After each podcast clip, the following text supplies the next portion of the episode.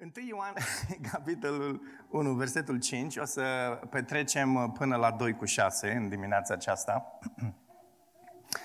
Uh, un text frumos, un text dificil, uh, mai ales că Ioan va da cu noi de pământ realmente în dimineața asta, dar uh, sper că sunteți pregătiți și mă rog ca Duhul Domnului să vă atingă în dimineața asta, așa cum eu am fost atins de el în timp ce am pregătit mesajul ăsta. Haideți să citim umblând în lumină. Mesajul pe care l-am auzit de la el și pe care vi-l vestim este că Dumnezeu e lumină și în el nu este întuneric deloc.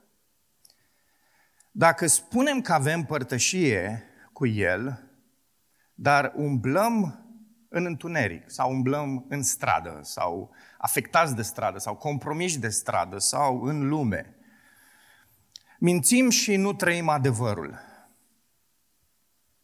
Dacă însă umblăm în lumină, după cum El este în lumină, avem părtășie unii cu alții, iar sângele lui Isus, Fiul Său, ne curățește de orice păcat. Dacă zicem că nu avem păcat, ne înșelăm singuri. Și nu numai că ne înșelăm singuri, adevărul nu este în noi. Dacă ne mărturisim păcatele, El este credincios și drept ca să ne ierte păcatele și să ne curățească de orice nedreptate. Dacă zicem că n-am păcătuit, îl facem mincinos și cuvântul lui nu este în noi. Copilașii mei, vă scriu aceste lucruri ca să nu păcătuiți. Însă dacă cineva păcătuiește, avem la Tatăl un apărător, pe Iisus, care e Hristosul cel drept. El este jertfa de ispășire pentru păcatele noastre și nu numai pentru ale noastre, ci pentru ale întregii lumi. Prin aceasta știm că îl cunoaștem dacă păzim poruncile Lui. Cel ce zice, eu îl cunosc, dar nu păzește poruncile Lui, este un mincinos. Iar adevărul nu este în el. Însă în cel ce păzește cuvântul lui, dragostea lui Dumnezeu a ajuns într-adevăr desăvârșită. Prin aceasta știm că suntem în el. Cel ce zice că rămâne în el este dator să umble și el așa cum a umblat Isus. Amin. Dragilor, că vrem sau nu vrem în viață, ajungem să avem eroi. Uneori ei ajung să ne influențeze în cele mai simple și bizare gesturi, dar de asemenea și în cele mai profunde aspecte. Adesea când sunteți, suntem captivați de o persoană, ne pasionează și tot ceea ce aceste persoane spun. Pe neașteptate ne trezim fascinați de fiecare cuvânt pe care îl auzim. Care a fost eroul uh, copilăriei tale? Sandy Bell? Sau poate Jean-Claude Van Damme? Doamne, câte vânătăi am avut pe picioare încercând să fac tot felul de mișcări pe care le vedeam în filmele cu acest personaj. Am spart tot felul de chestii prin casă și ați ghicit, tot am mâncat bătaie de la sora mea. Care e aici? Uh, deși am avut acest erou, nu m-a ajutat în niciun fel, dar era eroul meu. Dacă ești mai în vârstă, care a fost eroul tinereții tale? Un anume artist, actor, cântăreț, scriitor, mulți dintre ei s-au dus. Uh, mi-a plăcut și mie și îmi place Churchill. Nu cred că am pierdut vreun film cu el și am citit câteva biografii scrise de ele, una dintre referințe, cea lui Paul Johnson, care a rămas una dintre preferatele mele. Ioan, în mesajul de data trecută, parcă trăgând cu urechea la cele spuse de mine acum, ne-a introdus la eroul vieții lui, Isus, care s-ar putea să fie și eroul tău, doar că Ioan ne-a dovedit prin modul în care și-a trăit viața că Isus și doar Isus a contat pentru el. Astăzi, același Ioan, care ne-a povestit despre persoana lui Isus, ne povestește despre mesajul lui Isus. Vă aduceți aminte ce spuneam mai devreme? Atunci când ești foarte fascinat de o persoană, devii în cele din urmă atras și fascinat de ceea ce persoana respectivă spune. Asta s-a întâmplat cu Ioan. Mesajul de astăzi l-am intitulat Prezenți în stradă la pas cu Isus. Ne-am dorit foarte mult, probabil fizic, să mergem cu Isus în fiecare zi. Să fie cu noi pe stradă, în lume, pe, la jobul pe care îl avem, acasă la o cină în familie, poate pe canapea la un film sau în parc la o plimbare. Dar știți ce e interesant? Într-o anumită măsură, Isus este prezent fizic în stradă, în lume, acasă, în parc, prin biserica Lui, prin noi, cei care suntem credincioși, copiii Lui. Biserica Lui trăiește pentru El. Noi știm foarte bine că Isus este fascinat să salveze oameni. E bucuria Lui. Este entuziasmat să o facă. Și este de asemenea dorința Lui pentru noi să fim acolo în stradă reprezentându-L pe El. Una dintre ultimele rugăciuni ale lui Isus pentru ucenicii lui, dar de asemenea și pentru noi, în rugăciunea aceasta Isus spunea, așa cum tu m-ai trimis pe mine în stradă, tot așa i-am trimis și eu pe ei în stradă. Versiunea mea, Ioan 17 cu 18. Versetul cheie din mesajul din dimineața aceasta vine din ultimul verset pe care l-am citit. Cel ce zice că rămâne în el este dator să umble și el așa cum a umblat Isus. Versetul 6 din capitolul 2. Este Isus eroul tău? Ești tu captivat întru totul de mesajul lui? Se va vedea. Dacă vei umbla la pas cu el. Prin ceea ce vom povesti astăzi, vom încerca să răspundem la întrebarea cum știm dacă eroul nostru este Isus și dacă suntem fascinați de mesajul lui? Dacă ți se pare prea lungă, întrebarea am și una scurtă. Cum putem umbla la pas cu Isus? În primul rând, trăind adevărul în stradă sau trăind mesajul lui Isus în stradă. Spuneam în introducere că atunci când cineva este fascinat de o persoană, îl captivează și mesajul respectivului. Ioan dovedește, dacă vreți, într-un fel ceea ce am afirmat mai devreme. Ne oferă negru pe alb mesajul pe care l-a auzit de la Isus. Și care e mesajul ăsta? Dumnezeu este lumină. Și pentru că este lumină, nu găsim întuneric în El. Dragilor, Dumnezeu are o natură integră, neatinsă de stradă, neatinsă de lume, neatinsă de minciună. Dumnezeul nostru nu se schimbă. Este perfect, e desăvârșit, e frumos. Când se vorbește despre lumină în raport cu Dumnezeu, Noul Testament oferă mai multe nuanțe. Însă, toate aceste nuanțe pe care le vezi prin Noul Testament au de a face cu caracterul lui Dumnezeu. Dumnezeu, dragilor, este adevăr, în El nu există minciună, indiferent de ceea ce strada spune. El este adevăr. El este adevărul absolut. Dumnezeu este sfânt, în El nu este păcat. Dumnezeu este drept, în El nu există nedreptate. Caracterul lui Dumnezeu se imprimă în cei care sunt ai Lui. De aceea, cei care umblă cu Isus la pas nu sunt corupți de stradă. Nu sunt afectați de stradă, nu sunt murdăriți de stradă într-un mod în care să fie lipsiți de integritate. Ei trăiesc în stradă, dar nu sunt corupți de ea. Și știm că nu sunt corupți de ea tocmai prin felul în care trăiesc în stradă. Modul lor de a sta acolo și de a trăi dovedește identitatea lor. Ioan le spunea celor din Efes, celor care le-a scris, și ne spune și nouă astăzi, dacă cineva umblă în întuneric lăudându-se în același timp cu legătura lui extraordinară cu Dumnezeu, este vinovat de minciună. Adesea auzim oameni în jurul nostru care se laudă foarte mult cu experiențele lor și cât de mult îl iubesc pe Dumnezeu și cât de mult îl adoră pe Dumnezeu. Și apoi deodată vezi o contradicție între viața lor, între modul în care trăiesc și ceea ce spun. Facem două observații aici. Prima, cei care sunt corupți de stradă nu au cum să aibă vreo legătură cu Dumnezeu. Au cum. Dacă trăiești ca strada, dacă trăiești ca lumea, Ioan zice că s-ar putea prea bine să nu există nicio legătură, nicio asociere pe care tu de fapt să o ai cu Dumnezeu. Iar apoi, ce mai adaugă Ioan este că aceștia se fac vinovați și de faptul că nu trăiesc adevărul, mesajul.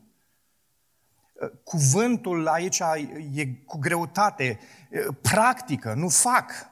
Expresia apare și în Ioan 3 cu 21. În acel context, a practica adevărul este pus în contrast cu a face rău.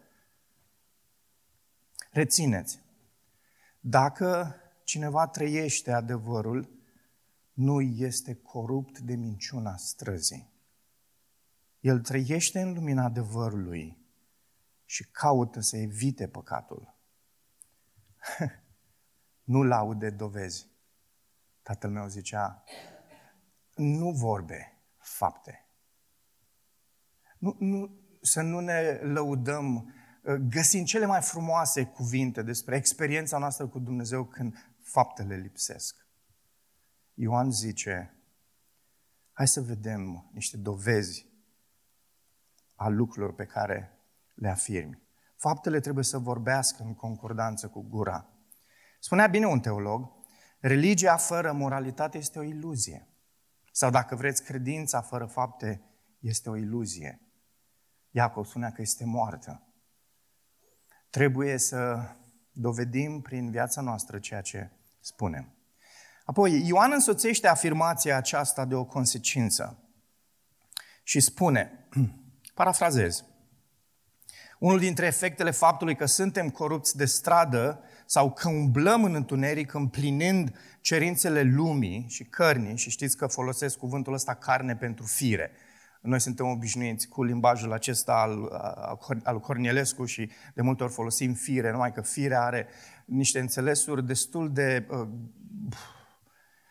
ciudățele puțin în contextul nostru evanghelic. Aleg să folosesc carne, dar carnea nu este tot una cu trupul. Carnea este în trup, trupul este bun, carnea nu este bună. Ok? Uh, Galaten vorbește despre asta, Romani vorbește despre aspectul acesta. Și unul dintre efectele acestui fapt că suntem corupți de stradă este că umblăm în întuneric împlinind aceste cerințe ale cărnii, a ceea ce este rău în trupul nostru, în sufletul nostru, în noi. Și una dintre consecințe este că stăm departe de comunitatea credinței. Adevărul este promovat, verificat și confirmat în comunitatea credinței, să știți. El vorbește aici despre părtășie și părtășia aceasta se referă la această comunitate. Frații și surorile, ciudații ăștia faini cu care ne înconjurăm în fiecare săptămână, trebuie să fie prezenți în viața ta. Trebuie să facă parte din viața ta de zi cu zi. Iisus se ia de cei din Efes, care parcă nu puneau importanță pe comunitatea credinței. Gnosticii, așa se numesc ei, au fost întotdeauna elitiști, iar o parte dintre cei care frecventau biserica aceasta din Efes erau așa, erau în felul ăsta. Fenomenală. Știți care e, e, e, e, e paradoxul? În, în Apocalipsa, atunci când Ioan ne oferă detaliile scrisorii pe care biserica din Efes o primește. Vă aduceți aminte, cele șapte biserici din Apocalipsa, prima dintre ele este Efesul, care au avut păstor pe Pavel, pe Timotei și apoi pe Ioan. ce păstor, ce greutate, nu? Și Efesul este prima biserică apostată. Prima biserică. Nu există nicio biserică în Efes nici astăzi Există așa niște grupuri de-astea, dar nicio biserică.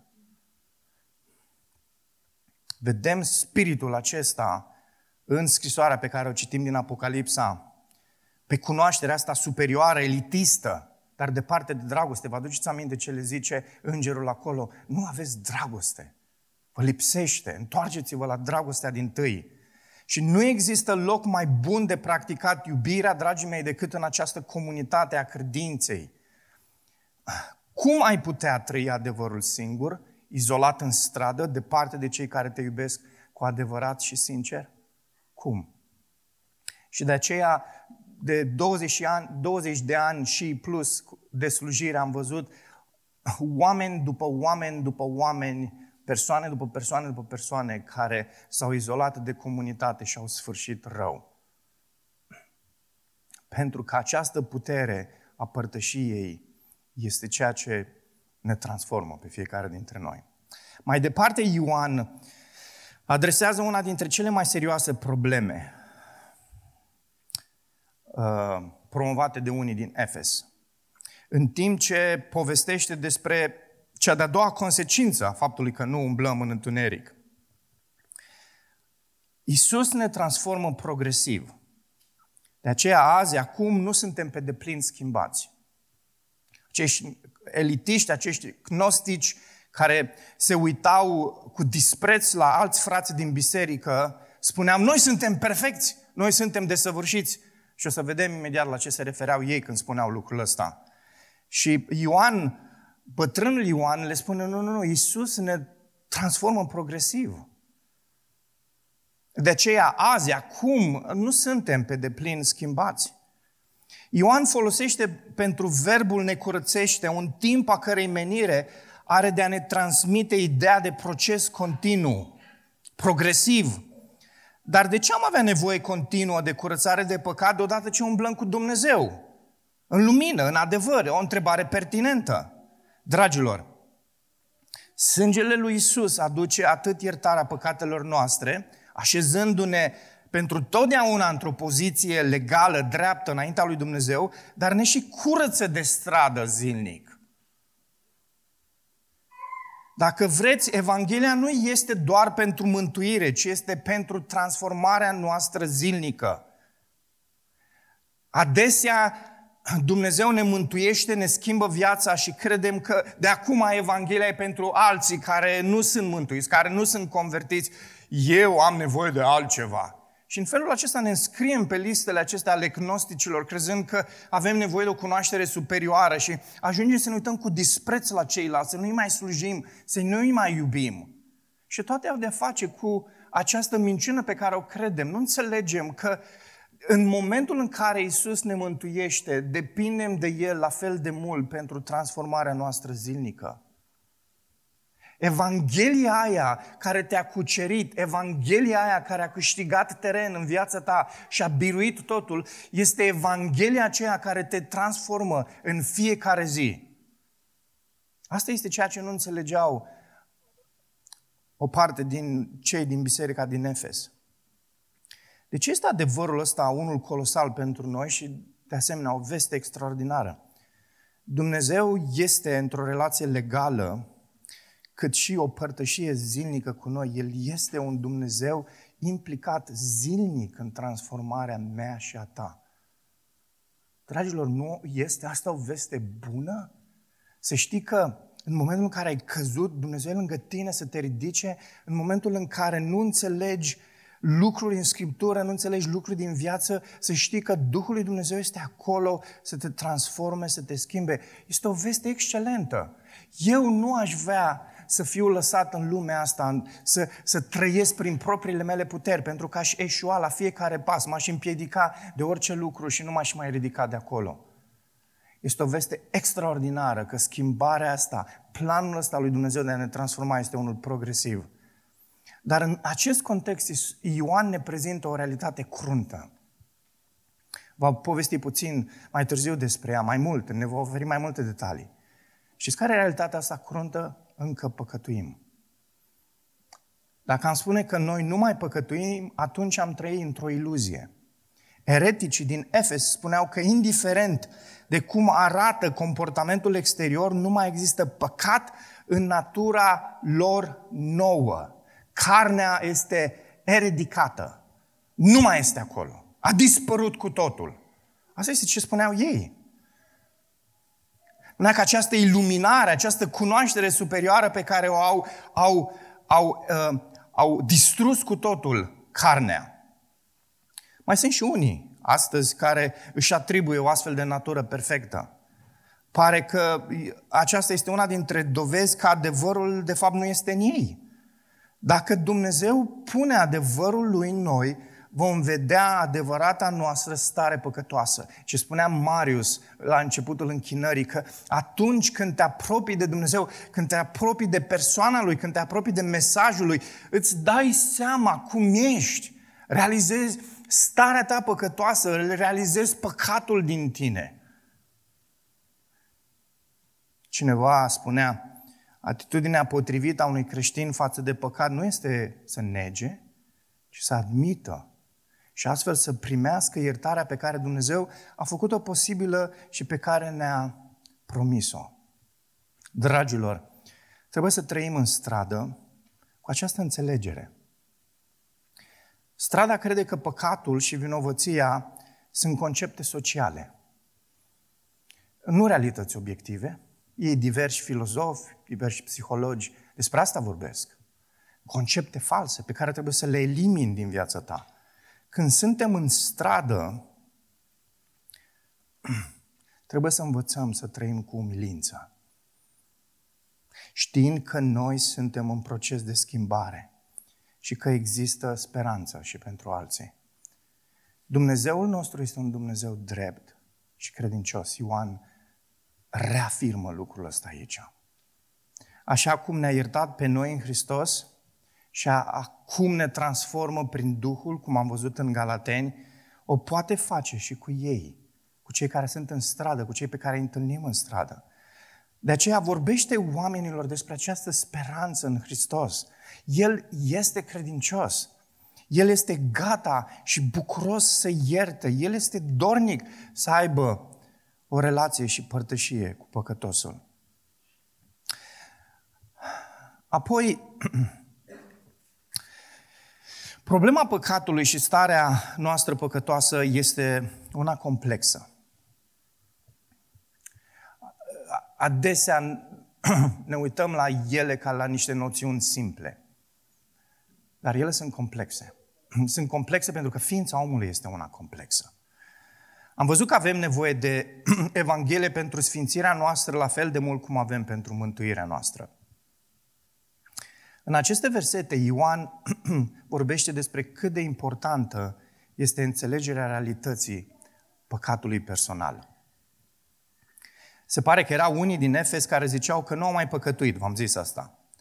Dar să știți că sunt astăzi mulți care fac aceeași afirmație. Am un prieten care e aici, de-al meu, care îmi povestea despre un frate cu peri albi din biserica în care a crescut și care într-o noapte de revelion s-a rugat. Citat. Doamne, îți mulțumesc că anul ăsta nu am mai păcătuit deloc. nu se întâmplă, să știți, doar în Efes. Nu s-a întâmplat doar în Efes. Sunt foarte mulți oameni în jurul nostru care trăiesc cu această iluzie. Cel mai periculos loc în care poate ajunge cine, cineva, indiferent de secolul în care a, trăiește sau a trăit, 1 sau 21, și pericolul ăsta este să ajungi să crezi că poți să trăiești fără păcat. Aici, în carne, pe pământ. Ioan le spune credincioșilor din Efes și nouă, aveți grijă cu privire la realitatea păcatului personal și formați-vă o, o, o înțelegere biblică cu privire la el. Și, și ne oferă cel puțin două aspecte cum putem face asta. Primul, să recunoaștem această realitate a păcatului nostru personal.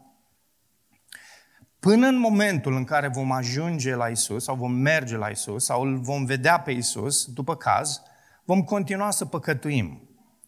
Atâta timp cât suntem în carne, păcătuim. Carnea ne aduce aminte că încă nu am ajuns la Isus sau că nu am primit un trup de slavă. I-aș spus, spus fratelui, dacă eram în seara aia de revelion acolo, frate, n-am știut că încă nu mai sunteți cu noi și sunteți la Domnul. Cât timp suntem în acest trup, carnea este în noi și păcătuim. când vom primi un trup de slavă, carnea nu mai va fi în acel trup de slavă. Și în acel trup de slavă vom fi fără păcat. Pentru că vom fi ca El. Ioan o să ne povestească despre asta puțin mai încolo. Dar e important să înțelegi realitatea asta, nu trăi o iluzie. În al doilea rând, Ioan amintește de realitatea mișlocirii lui Isus. și aici e frumoasă, frumos modul în care Dumnezeu planifică lucrurile și le aranjează. Cu siguranță că ar fi putut cumva să facă ca cei care sunt credincioși să nu fie afectați în niciun fel de carne. Nu? Ar fi putut să facă Dumnezeu lucrul acesta. Dar în ce fel am mai fi fost noi dependenți de El? Nu cumva am fi fost mai degrabă uh, încurajați la mândrie? Dar vedeți tocmai ce paradoxul. Oare cum să existe mândrie într-un trup perfect? Care are un suflet perfect. Asta nu se poate și de aceea nu pot să existe aici realitățile astea. Ioan ne amintește de această realitate a mijlocirii lui Isus. Asta este elementul pe care îl introduce aici, Evanghelia. Prin faptul că ne spune că păcătuim, nu suntem încurajați la păcat. Prin faptul că ne spune că păcătuim, mă scuzați, nu, ne, nu, ne, nu suntem încurajați la păcat, ci la o atitudine corectă și dependentă față de marele preot. Aici e adevărul măreț. De aceea astăzi întreabă-te, Mișlocește Iisus pentru mine? Dacă da, înseamnă că jertfa lui mi-a fost și mie aplicată. Jertfa aceea de ispășire pentru păcat. Oh, fiindcă așa de mult a iubit Dumnezeu lumea că a dat pe singurul său fiu. Pentru ca oricine crede în El să nu piară, ci să aibă viață veșnică. Ai crezut tu în El? Este El mijlocitorul tău? Dacă ești copleșit de păcat și nu-L cunoști pe Isus, astăzi trebuie să faci cunoștință cu El. Dar dacă îl cunoști pe Isus și ești încă copleșit de păcat, apelează la El. El este cel mai bun avocat pe care îl ai. Dacă îl cunoști, este avocatul tău. Ar fi penibil să deții cel mai tare avocat din societate și tu să te duci și să găsești uh, avocați de mâna a doua pentru că ai un proces care vine. Ciudat, nu? Să ai cel mai tare avocat. Iisus este avocatul tău dacă îl cunoști. Când ești copleșit de păcat, apelează la El. Pune-te sub umbrela Lui, sub apărarea Lui, sub pledoaria Lui. Ioan a auzit într-un fel întrebarea noastră. Cum îl putem cunoaște, frate Ioan? Cum putem ști că îl cunoaștem? Și ne spune, uitați-vă, dacă păzim poruncile lui, știm că îl cunoaștem. Ioan amintea despre asta și în Evanghelia lui. Atunci când a redat uh, discuția pe care Isus a avut-o cu ucenicii, în care Isus le spunea, dacă mă iubiți, veți păzi poruncile mele. Ioan 14 cu 15 în umblarea cu Isus este vitală cunoașterea realității, care, bineînțeles, are mai multe componente. Prima, după cum am zis, înțelegerea păcatului personal. A doua, înțelegerea realității cerințele lui. Dar oare cum am putea ști punctual ce este păcatul dacă nu am cunoaște cerințele lui? Noi înțelegem că suntem păcătoși tocmai pentru că înțelegem ce ne cere El, pentru că știm vocea Lui. Dragilor, ani de zile nu am înțeles mesajul ăsta pe care îl transmit aici. Trăim într-o lume care trăiește o iluzie. Strada toată este într-o iluzie. Pentru că noi trăim mult în stradă și când venim împreună, avem impresia că realitatea este cum ne-o prezintă strada. Și suntem murdăriți de filozofiile și de minciunile acelea și ajungem adesea să trăim și noi, ca și credincioși, iluzii. Nu mă credeți? Uitați-vă aici în Efes. Cum trăiau oamenii aceștia. O parte dintre ei, bineînțeles. Este periculos să trăiești viața de credință într-o iluzie. Să, să trăiești ceva ce de fapt nu există. Foarte periculos. Este incredibil să vezi oameni care, tineri, care se manifestă în închinare și se manifestă în muzică în tot felul și după aceea să auzi despre ei că curvesc și să auzi despre ei că trăiesc și murdăresc orice nume al lui Isus. Și întreb cum s-a ajuns acolo. Știți cum s-a ajuns acolo? Pentru că noi ca și oameni ajungem foarte repede să trăim o iluzie. De aceea Ioan zice aici, El este lumină, El este adevărul, trăiți acolo. Dacă nu trăiești acolo, ajungi să trăiești o iluzie, o minciună.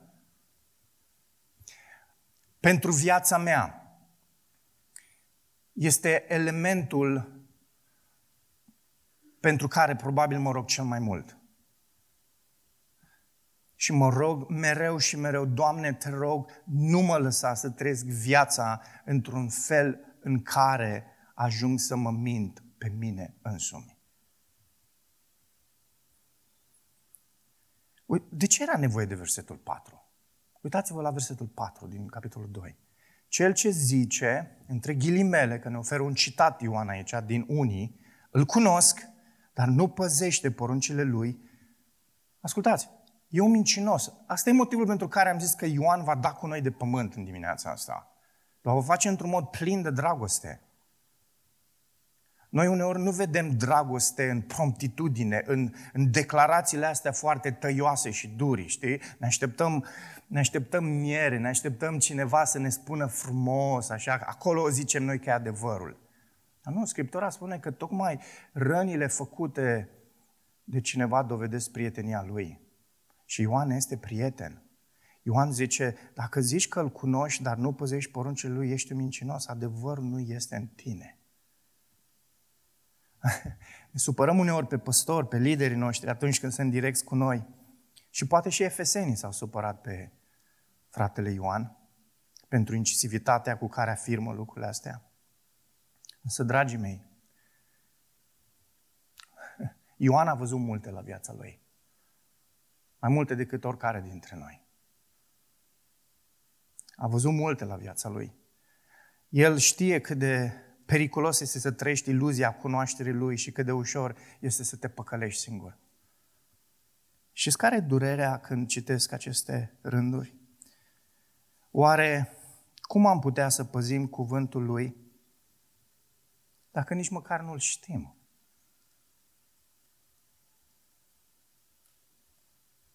De aceea când, când vorbesc cu copiii mei, le spun, ai înțeles ce ți-am spus?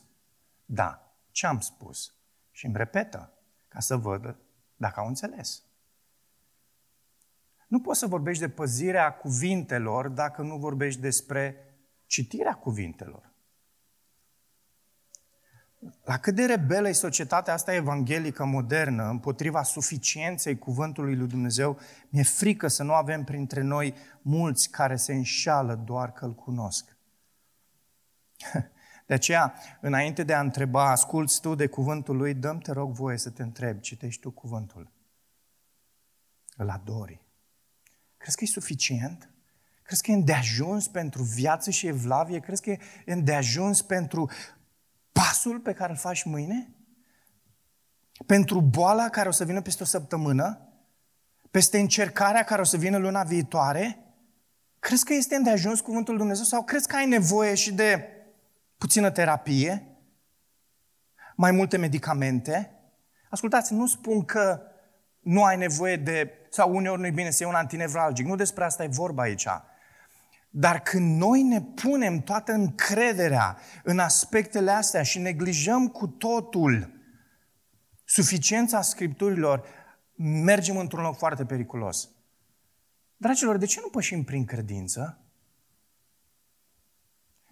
De ce, une, de, ce, de ce când suntem extenuați cu totul nu spunem, păi Păi dar cum a reușit Isus după o noapte întreagă în care s-a rugat să se ridice în picioare a doua zi dimineața și să umble toată ziua slujindu-i pe ceilalți? Cum a putut Isus să facă asta? Și cum a putut Isus să facă asta? El a crezut că cuvântul lui Dumnezeu este suficient să-l țină. Și a mers prin credință. Uneori, după o perioadă extenuantă, este înțelept să te pui și să dormi două zile. Dar uneori trebuie să împingi prin credință și să spui, știi ceva, sunt oameni în jurul meu care au nevoie să fie slujiți. Și fac pasul ăsta prin credință, deși sunt extenuat. Pentru că cred că cuvântul lui Dumnezeu este suficient. Este îndeajuns pentru mine, mă va ține. Dragilor, uitați cum Ioan are aceeași înțelegere ca lui Pavel din Galateni, din Romani. Scopul poruncilor lui Isus este dragostea. Asta este esența noului legământ. Legea aceasta Duhului de viață. Pavel spunea celor din Roma, dragostea este împlinirea legii. Roman 13 cu 10. Când vrem să ne, ne luăm temperatura ținerii poruncilor lui Isus, hai să ne luăm temperatura de dragoste față de ceilalți. Cum îi iubești? Cum renunți la binele tău pentru alții? Cum, cum, cum, cum îi vorbești de bine pe ceilalți? N-am zis rău. Cum îi vorbești de bine pe ceilalți? Te grăbești să ierți? În ce îți investești energia, banii, timpul, familia? Sunt întrebări esențiale. Versetul 6. Numele lui Isus nu apare în greacă. Apare doar un pronume acolo. Însă netereul alege să adauge că suntem datori să umblăm așa cum a umblat Isus. Dar e îndreptățit să o facă, pentru că e un pronume personal care, sunt două pronume personale care sunt folosite în greacă, ekeinos și autos, care sunt, pot fi traduse uh, asemănător. De fiecare dată, peste tot în epistola aceasta, 1 Ioan, când sunt folosite pronumele astea, vorbesc despre Isus. Și de aceea e îndreptățit să zic aici Isus. Ioan amintește aici pe final această ultimă realitate în umblarea cu El. După realitatea păcatelor noastre personale și păzirea cuvântului, acum amintește de această importanță a realității asocierii cu El. Am ales termenul ăsta, asociere, în detrimentul altora, pentru că am vrut să subliniez responsabilitatea noastră personală de a ne conecta cu Isus. Dragilor, viața de credință e o provocare. Provocare. Nu doar că trebuie să ascultăm cuvântul Lui, dar trebuie să umblăm așa cum a făcut-o El. Wow! Comunitatea M28 este chemată să coboare în stradă, să trăiască așa cum a făcut-o Isus. O aventură frumoasă, dar care ne înspăimântă cu totul. Ne teamă, dar ne credem în El. Avem multe întrebări, dar depindem de El, de harul puternic al lui Dumnezeu, care a promis că ne va schimba după chipul Lui. Astăzi, dacă îl cunoști pe Isus, întreabă-te în ce fel trăiești adevărul în contextul în care Dumnezeu te-a pus. Întreabă-te cum îl reflexi tu pe Isus printre cei care au nevoie să-L cunoască pe El. Cum trăiești tu adevărul în stradă? Astăzi, dacă nu-L cunoști pe Isus, nu te mai minți, nu te mai ascunde. Nu te mai ascunde după relații, nu te mai ascunde după evenimente din viața ta. El este jertfa de ispășire. El este singurul apărător înaintea lui Dumnezeu care contează. De aceea, ce ne încurajează Ioan aici, pe noi cei care, sau pe voi cei care nu-L cunoașteți pe El, este să vă întoarceți la El. El este apărătorul, El este jertfa de ispășire. Haideți să ne ridicăm și să ne rugăm ca Dumnezeu să